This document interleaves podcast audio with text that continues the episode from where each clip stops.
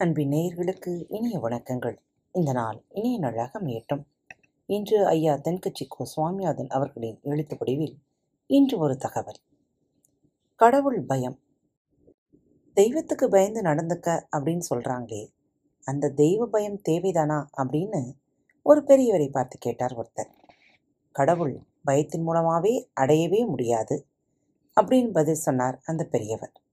அதுக்கு உதாரணமாக ஒரு கதையும் சொன்னார். ஒரு பிச்சைக்காரன் ஒரு அனாதை சிறுவனை வளர்த்துட்டு இருந்தானாம் அவங்க இருவரும் குடிசைக்கு பக்கத்தில் ஒரு சுடுகாடு இருந்ததாம். இந்த சின்ன பையன் ராத்திரி வேளையில் அந்த சுடுகாடு பக்கமாக போய் ஏதாவது குறும்பு செய்யாமல் இருக்கணுமேன்னு நினச்சான் அந்த பிச்சைக்காரன். அதுக்காக அந்த பையன்கிட்டே சொன்னான் இதோ பாருப்பா ராத்திரி வேளையில் அந்த சுடுகாட்டு பக்கம் போனால் அங்கே இருக்கிற பேய்கள் உன்னை பிடிச்சு தின்னுடும் அப்படின்னு சொல்லி பயமுறுத்தி வச்சிருந்தான்.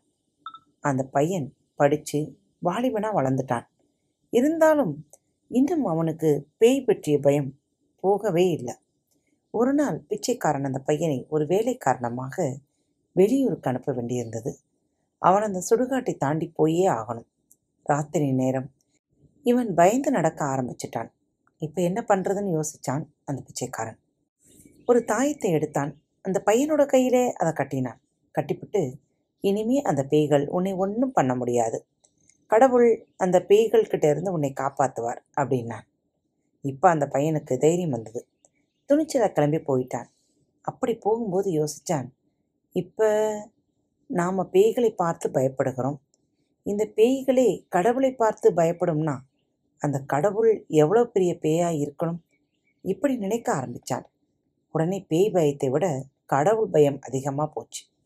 அதே பயம் கடவுளின் தரகர்கள் மாதிரி நடிக்கிற போலி மனிதர்கள் மேலேயும் ஏற்பட்டு போச்சு.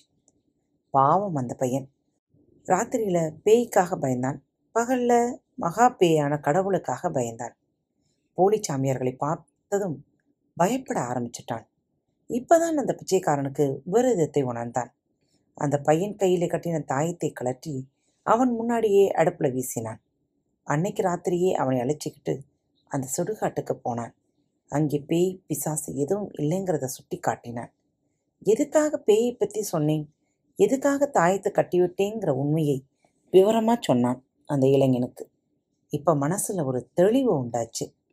அவன் மனசுக்குள்ளே இருந்த பேய் பிசாசு எல்லாம் போச்சு.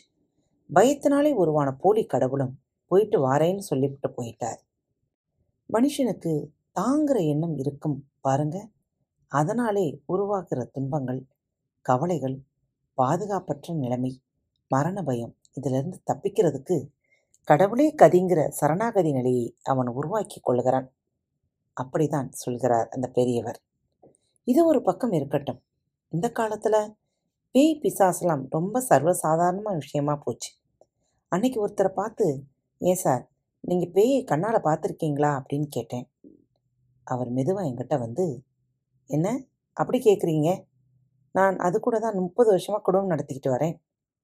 அப்படின்னு சொல்லிவிட்டு அலட்டிக்காமல் போகிறார் சிரிப்புகளோடு சிந்தனைகளையும் பெருக்கிக் கொள்வோம். மீண்டும் அடுத்த தலைப்பில் சந்திக்கும் வரை உங்களிடமிருந்து விடைபெற்றுக் கொள்வது உங்கள் அன்பு தோழி. தாமதமாக பதிவுகளை பதிவிடுவதற்கு மன்னிப்பு வேண்டுகிறேன். வணக்கம் நேயர்களே. திருக்குறள் வழிகளி பக்கத்தை சப்ஸ்கிரைப் செய்யாதவர்கள் சப்ஸ்கிரைப் செய்து கொள்ளுங்கள். ஃபேவரட் பட்டனை அழுத்த மறக்காதீர்கள். உங்களது கருத்துக்களை மெசேஜ் பாக்ஸில் ரெக்கார்ட் செய்தோ அல்லது இமெயில் முகவரியிலோ தெரிவியுங்கள். மீண்டும் சந்திப்போம். நன்றி. வணக்கம்.